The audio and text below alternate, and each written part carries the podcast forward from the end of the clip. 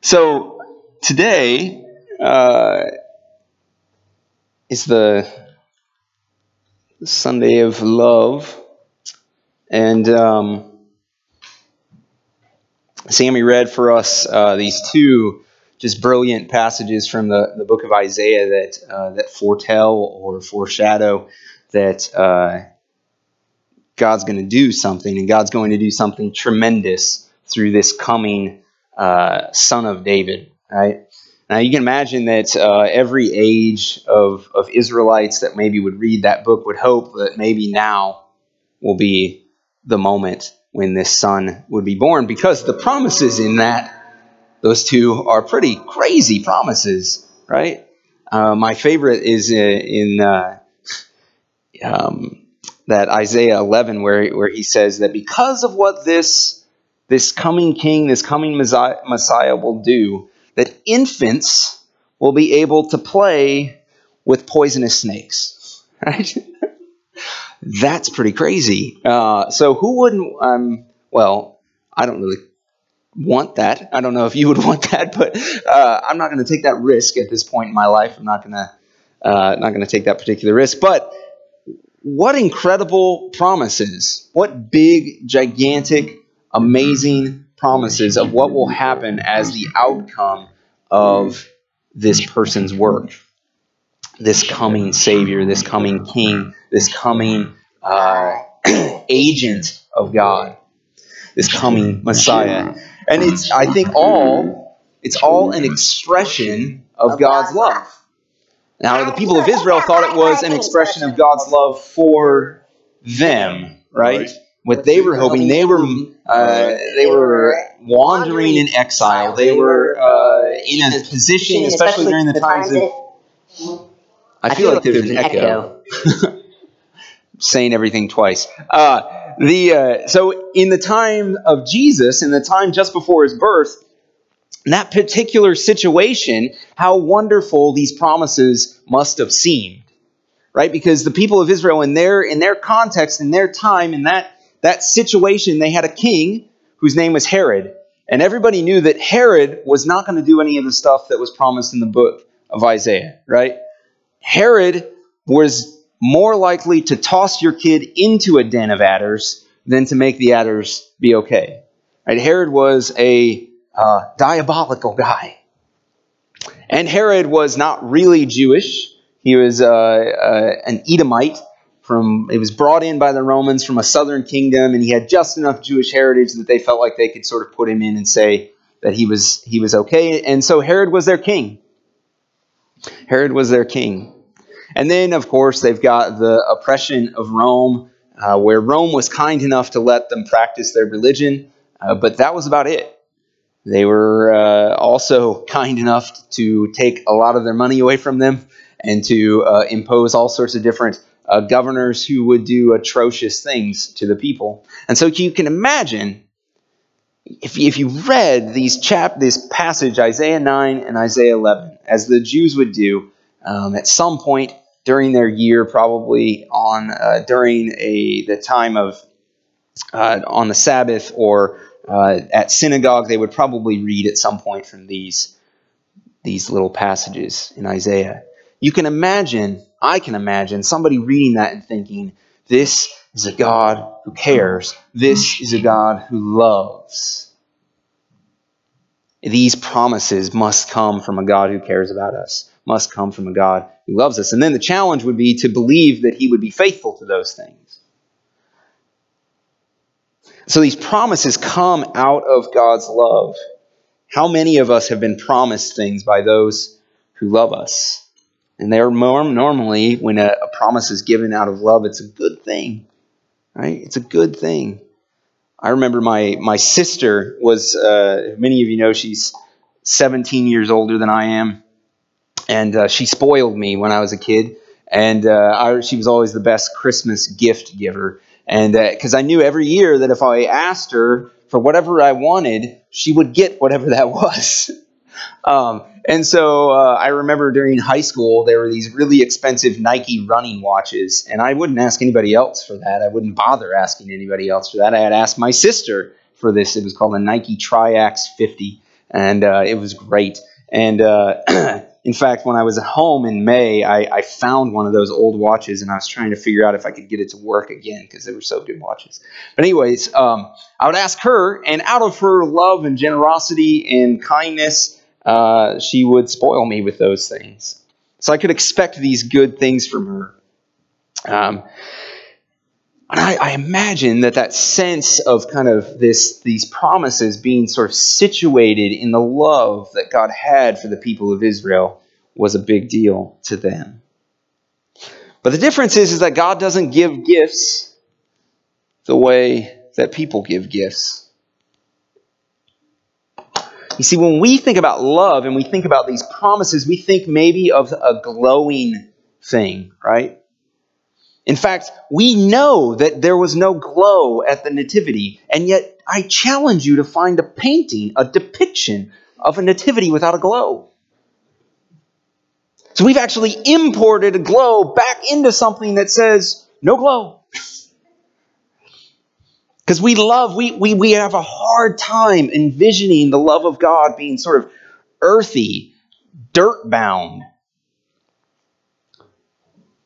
So that when I tell you an example of something out of my life that is an example of somebody giving me a gift of love, I go immediately to the shiniest, most expensive thing that somebody's given me. My sister giving me these watches. That's what I that's where I go in my head. So that I imagine that the people of Israel would go in similar places. Right? Because the if you read Isaiah 9 and Isaiah 11, it sounds like God is going to send this glorious, mighty warrior this glowing figure whose face would probably shine as brightly as the noonday sun. But when we read the story, there is no glow. There's something deeper that we, in this season of Advent and in this season of recognizing and anticipating the love of God in our lives and in our church and in our community, we must attune ourselves to something other than the glow. Matthew, in particular, depicts that in the situation of Joseph as he approaches the birth of Jesus. And so we're going to read today from Matthew chapter 1 18 through 25. Now, the birth of Jesus the Messiah took place in this way. When his mother Mary had been engaged to Joseph, but before they lived together, she was found to be with child from the Holy Spirit. Her husband Joseph, being a righteous man and unwilling to expose her to public disgrace, planned to dismiss her quietly. But just when he had resolved to do this, an angel of the Lord appeared to him in a dream and said, Joseph, son of David, do not be afraid to take Mary as your wife, for the child conceived in her is from the Holy Spirit. She will bear a son, and you are to, ma- to name him Jesus, for he will save his people from their sins. All this took place to fulfill what had been spoken by the Lord through the prophet. Look, the virgin shall conceive and bear a son and they shall name him Emmanuel, which means God is with us. And when Joseph awoke from sleep, he did as the angel of the Lord commanded him. He took her as his wife, but had no marital relations with her until she had borne a son, and he named him Jesus. If Joseph had been looking for the glow, Joseph's had been uh, sucked in by the uh, $150 Nike watches, would Christmas have happened? I want you to put yourself in your in his shoes. That's that's one of my main goals today. Actually, is to put yourself in the shoes of Joseph. Uh, I have preached many many sermons about Mary's experience, and and Luke especially just I mean he just draws out in beautiful fashion the experience of Mary. But really, this is this is the only kind of uh, window we have into what happens for Joseph in this in this experience, and it's profound. So Joseph's imagine, okay, imagine a friend came to you, okay, and this friend was engaged to be married, and this friend came to you and he said, "My soon-to-be wife is pregnant, and I know that I am not the Father. What do you think I should do? Who among us, who among us would say, stick it out? Probably not. I mean, really, genuinely, probably most of us would advise him to do exactly what he has in his mind to do, right? Go ahead and break it off, do it quietly, don't cause her any undue shame. But this is not the, the kind of foundation upon which a marriage I mean we we Christian great Christian language, right? This is not the foundation upon which a marriage should be built, uh, especially before the eyes of God or some such thing like that. We would say that. That would make sense. Because Joseph is under no compulsion to believe this whole Holy Spirit thing. Certainly nobody else is going to believe that. I mean, can you, can you just for a moment imagine Mary going around and saying, this is, this is not any man's child, this is God's child from the Holy Spirit. Okay, where can we lock you up at? right? And so Joseph's experience and his his reaction is is totally normal and and maybe better than normal because a lot of us if we were in if we were in that situation we would not act so graciously towards Mary right we'd be like move on you really hurt me let me shout it from the rooftops how horrible you are in a Facebook status post or a tweet you know um, here I want I want you to. So I did a little bit of reading this week on um, why Joseph kind of why why Matthew talks about these two particular things that Joseph was going to do about dismissing uh, dismissing her and doing it quietly uh, so as not to cause her any public disgrace. So it was common practice. Arranged marriages were, were common practice in this day. So Joseph probably didn't have much of a relationship. He may have not known Mary really at all, in fact. Um, and it was common practice that if a woman would become pregnant uh, before she was married, then the man who uh, was engaged to her, if it was not his child, it was considered unrighteous of him to uh, to claim that child as his own, to go ahead with the marriage and claim that child as his own, because children are uh, for for people who are extraordinarily impoverished in this in this world. Um, I mean, these people were always one uh, one season short of absolute bankruptcy, right? I mean, if if the if the crop didn't come in, um, they were might starve. They might literally starve to death. Okay, so these these are are people of extraordinary uh, impoverished circumstances. And so, a child is not just a child. A child is not just a bundle of joy. A child is is wealth in this. It's another worker. it's another person who can maybe help you get a little bit further from uh, disaster as a family. And so it was considered unrighteous and greedy for a man to go ahead and go with the marriage. What he was supposed to do was to step back and to say, um, uh, basically, I'm, I'm not going to marry her and let the real father kind of step forward so that he, he can, A, do his, you know, duty of taking care of his family, and B, that this child is not mine, this child belongs to him. And so that was what was supposed to happen. And so Joseph is stepping back and waiting for the real father to step up and do his part of the job. And the other kind of piece to that is what happens to Mary, though. Um, in this, uh, this is this is a highly uh, male-centered uh, culture and time period, and uh, Mary's shame, because again, who's going to believe the whole Holy Spirit story when she goes around telling people that? Uh, her shame could make her destitute if that man doesn't show up and speak and say, "This is my, you know, this is my child." If that doesn't happen, uh, her future is uh, uh, probably homelessness, probably begging, um, total disrepute for the rest of her days. Most likely. There are some scenarios under which that might not happen, but most likely. And so Joseph is probably thinking about all these things as he's deciding and thinking, okay, I, I need to divorce her quietly and not put her under public disgrace because if, if she's publicly disgraced then I'm only I'm only adding to this this dreary future for her. Here's the great irony of this story. So Joseph's whole motive would have been to step out of the way so that the real father could show up and do his duty.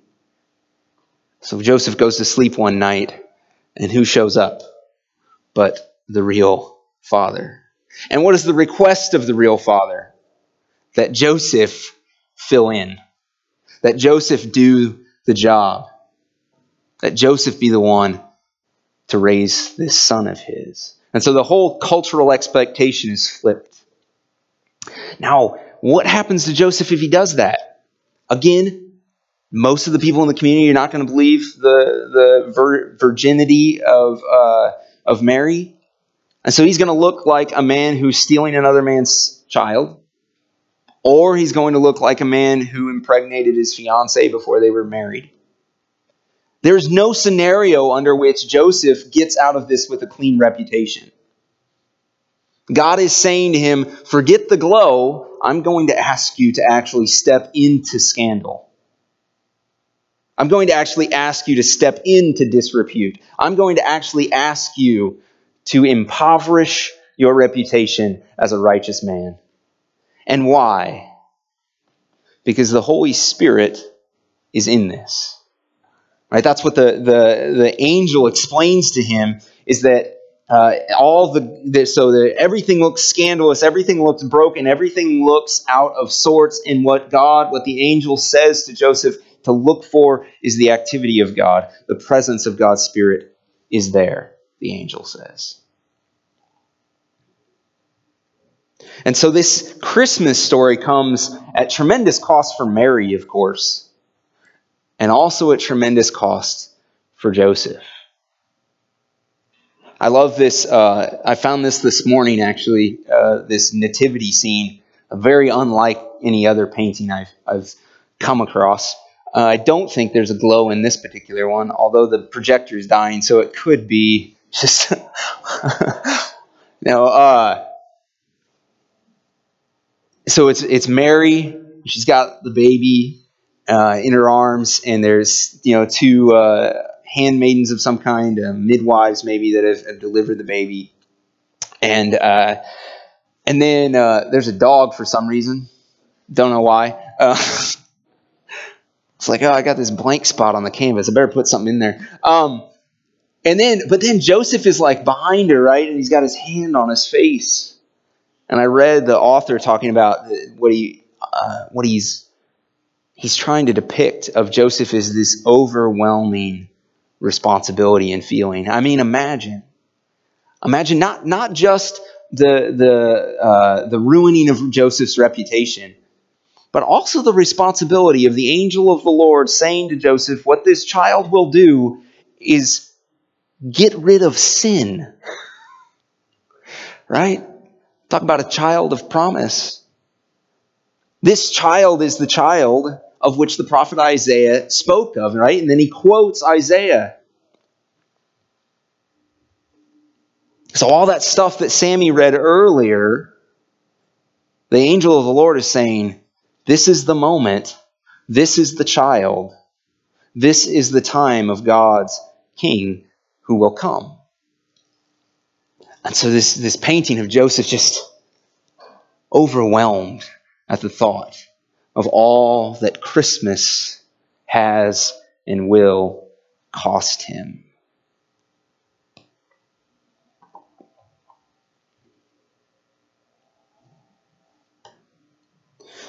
I was thinking, Mary's story is very similar, right? Mary's story fills sort of, or uh, fits a very similar um, kind of plot line and trajectory. Her too, she there's nothing necessarily uh, the birth of Christ socially will make her life harder. And in fact, the uh, the angel uh, says that actually this is going to uh, what's the right word or the phrase? I can't think of it. Pierce her heart, something along the lines of that. That, that the the what will happen to her son will will break her essentially. And so she, in this Christmas story, is moved away from glow and into dust away from glory and into ashes.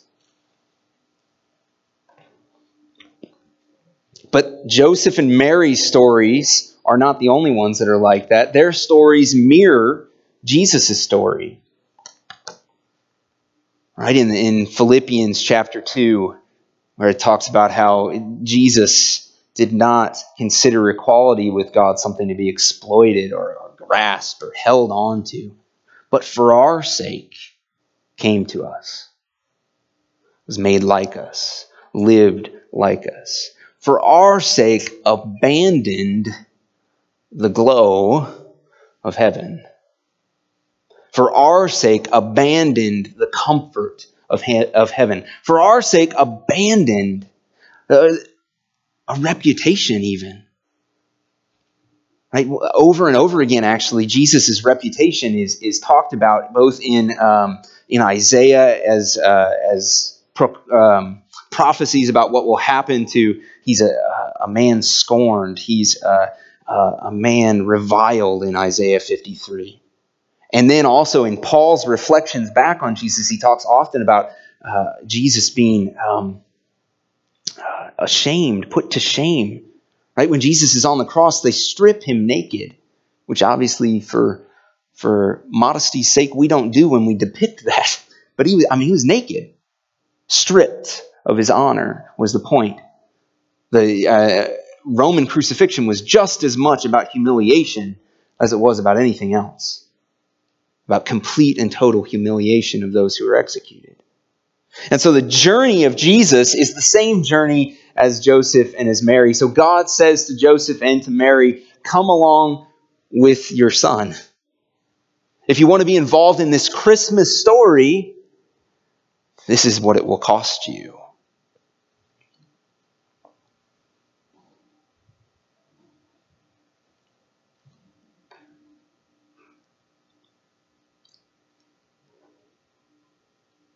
This is what it will cost you.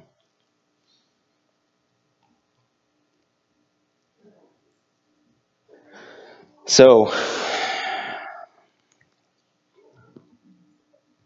I was when we were, I was so every Sunday when we're in the uh, room praying with the worship team, I always talk about how uh, what the sermon's going to be about. Um, this morning, I was I I said, you know, I I'm really comfortable and happy. I really I really like the glow of my life. Um, whether you think it's glowing or not, I, I happen to really find great peace and joy in it. Um, and so the thought of preaching this sermon and coming to this last moment where obviously the question is, well, now what? How do we respond to that? Is a little terrifying to me. Because I admit to you that my nature is to stay on the left side of this picture. Sometimes I find myself sort of feeling like I've been forced into the other side of the picture right? Where circumstances that are beyond my control force me into despair, into loneliness, into brokenness, into heartache, into failure, all those sorts of things. But then there are other times um, where maybe Jesus says to me, or he may say to you, what I'm asking you to do next will cost you.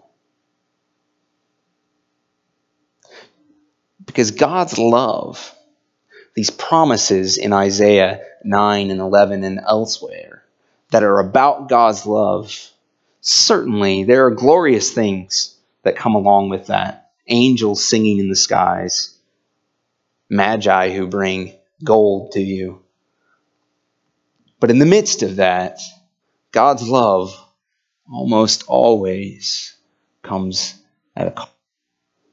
God's love almost always breaks into history and relationships through sacrifice.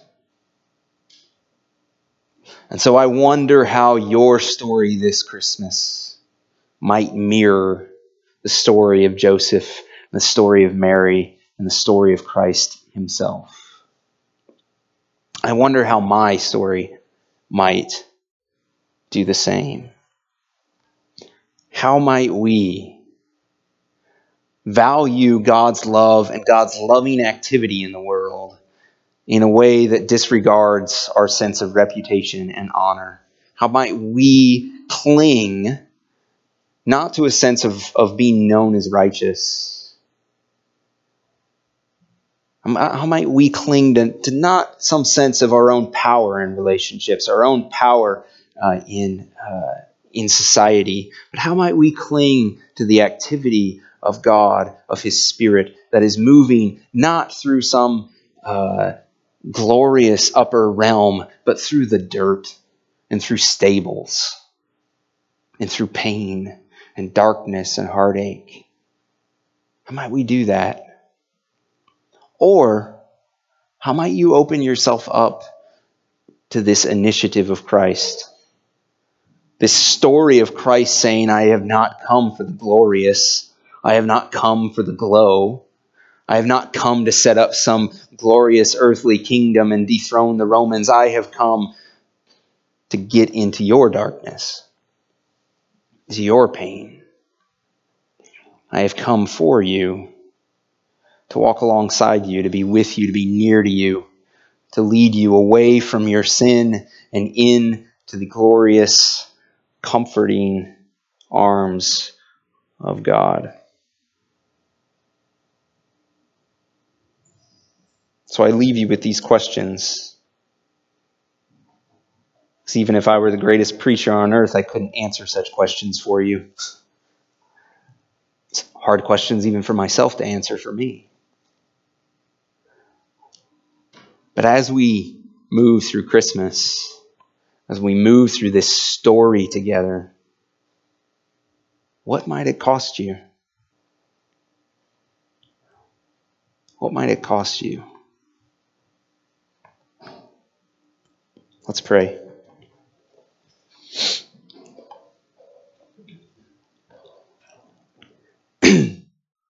Jesus, I thank you uh, beyond the, the meager limits of my words, I, I thank you that you scorned the cost that this whole enterprise would be for you.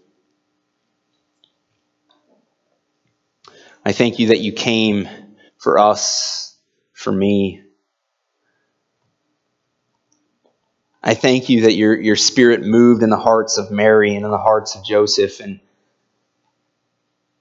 compelled them to give up what otherwise might have been theirs for this great work of yours. And God, now as, as, as I know your spirit is moving in, in the circles of uh, relationships around me, I ask you to open me up to what your spirit is doing. Give me the courage to follow you. And God, I ask for us as a church that as we um, open our hearts and, and think about this Advent, this, this sense of your coming, both having come, coming now, and coming in the future, God, I pray that we would just be open to whatever that cost might be for us as a community of faith. And God, I pray for each person here, for each heart, and for all of the relationships that are represented, uh, represented by these lives. God, I pray that your Holy Spirit would be seen and known and be followed, regardless of what others might say. And God, we know and we thank you for your promise to be with us in the midst of this. You did not leave Joseph alone. You did not leave Mary alone. You did not leave your son alone to face the cost. And so we cling to that hope that you will walk this road with us. In Jesus' name we pray. Amen.